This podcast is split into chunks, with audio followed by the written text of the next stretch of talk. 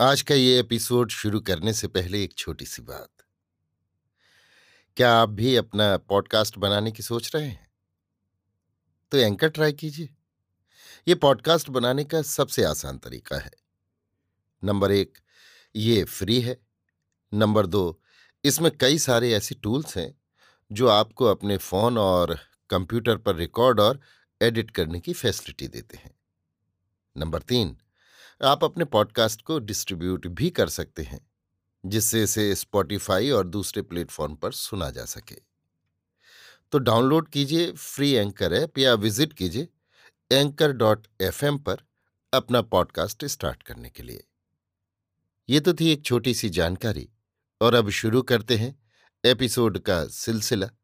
तो आज के एपिसोड में दीजिए सुनिए आचार्य चतुर्सेन शास्त्री के लिखे उपन्यास सोमनाथ के 103वें भाग, प्रियतम के पास को, मेरी यानी समीर गोस्वामी की आवाज़ में। शोभना ने दुर्दांत महमूद को परास्त कर दिया था और अब वो सकरुण भाव से उसकी आहत वेदना की चिंतना में मग्न थी। इसी समय ख्वाजा अब्बास ने आकर ज़मीन चूमकर उसे प्रणाम किया और हाथ बांधकर अर्ज़ की कि हुजूर का गुलाम अब्बास ख्वाजा खिदमत में हाजिर है। लौनियाँ जल्द हाजिर हो रही हैं और जो हुक्म हो बजा लाया जाए। शोभना एकाएक ध्यान से चमक पड़ी। सावधान होकर उसने कहा, किसी लौंडी की मुझे ज़रूरत नहीं है। तुम खुद ड्योढ़ियों पर हाजिर रहो और जब तक मैं न बुलाऊं, मेरे आराम में दखल न हो। मैं बहुत थक गई हूँ और अब आराम करना चाहती हूँ। अब्बास हाथ बांधे पीछे हट गया। शोभना ने महल के दालान को भीतर से बंद कर लिया और वो अब पागल की भांति दालानों और अलिंदों को पार करती हुई सीधी वहाँ पहुँची, जहाँ अभागे फतेह मोहम्मद की लाश पड़ी हुई थी। वो दौड़कर लाश से लिपट गई। आर्तनाद करते हुए वो विलाप करने लगी, हे प्राणनाथ, प्रियतम, अब मैं तुम्हारे पास आई हूँ। बोलो बोलो, अपनी शोभना से तुम क्या कहते हो? उसे तुम्हारी आज्ञा क्या है? अरे, मैंने तुम्हारी कितनी प्रतीक्षा की है, कितनी रातें जागते बिताई, तड़पती रही हूँ तुम्हारी याद में। अब, अरे निठुर, तुम मिले तो बोलते भी नहीं। वे सब प्यार की बातें एक बार फिर कहो, जो तुमने बहुत बार कही हैं। वे सब वादे पूरे करो। हाय, कितने सुंदर थे तुम। ये क्या हो गया? किसने तुम्हारी ये गत कर दी? कौन मेरी सौत, मेरी जन्म बैरन निकल आई? किसने तुम्हारा मुँह मेरी ओर से फेर दिया? अरे, मैं तुम्हारी शोभना हूँ। शोभना, तुम्हारी शोभना। अरे देव, तुम तो कभी भी ऐसे निष्ठुर नहीं थे। कितने भी रूठे रहते थे, पर मुझे देखते ही हंस पड़ते थे। आज क्या हो गया तुम्हें? हँसते क्यों नहीं? इतने क्यों रूठे हो? बोलो बोलो, अजी बोलो। हाय हाय, बोलो, देवा मैं पुकार रही हूँ। तुम्हारी शोभना, अजी शोभना, ओ शोभना की छेला, ओ छलिया, ओ प्रियतम। शोभना मूर्छित हो गई। मूर्छित होकर लाश से लिपटी पड़ी रही। बहुत देर बाद उसे होश हुआ। उसने आँखें फाड़ फाड़ कर चारों ओर देखा। लाश को उठाकर वो दालान में ले गई। वहाँ फतेह मोहम्मद का कटा सिर पड़ा था। उसे उठाकर उसने उसे घूर घूर कर देखना शुरू कर दिया। फिर एक उन्माद का आवेश उसे हुआ।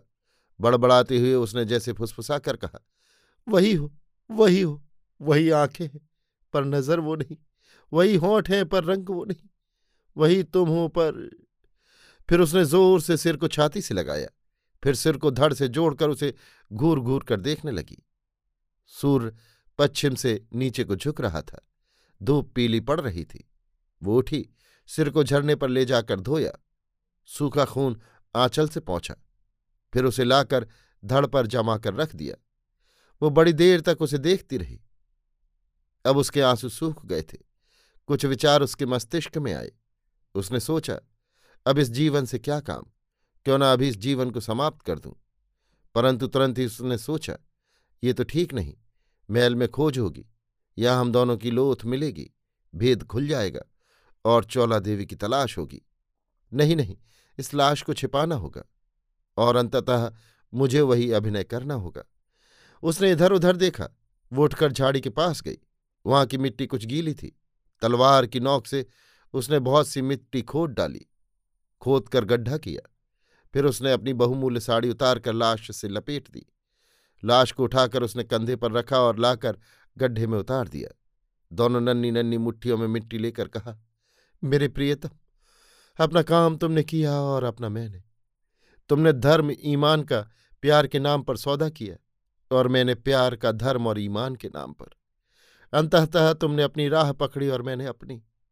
मिलन हुआ और उसी क्षण विदाई भी हो गई। मिलन के ही क्षण क्षण में हो गई मेरी विदाई। अच्छा प्रियतम विदा, चिर विदा। खूब मिले और खूब चले, वाह। उसने अपनी दोनों मुट्ठियों की मिट्टी धीरे धीरे गड्ढे में डाली। इसी समय दो आँसू ढलक गए, पर उसने अधिक आँसू न बहने दिए। जल्दी जल्दी उसने गड्ढा भर दिया। वो तलवार भी उसने लाश के साथ ही दफना दी। फिर उसने रक्त के सब दाग पहुँच डाले और सावधानी से चारों ओर देखती हुई वो उसी कक्ष में लौट आई। भूख, प्यास, थकान, नींद, दुख, दर्द और पीड़ा से वो अर्धमूर्छित सी भूमि पर पड़ी रही। अभी आप सुन रहे थे आचार्य चतुर्सेन शास्त्री के लिखे उपन्यास, सोमनाथ के एक सौ तीनवें भाग, प्रियतम के पास को, मेरी यानी समीर गोस्वामी की आवाज़ में।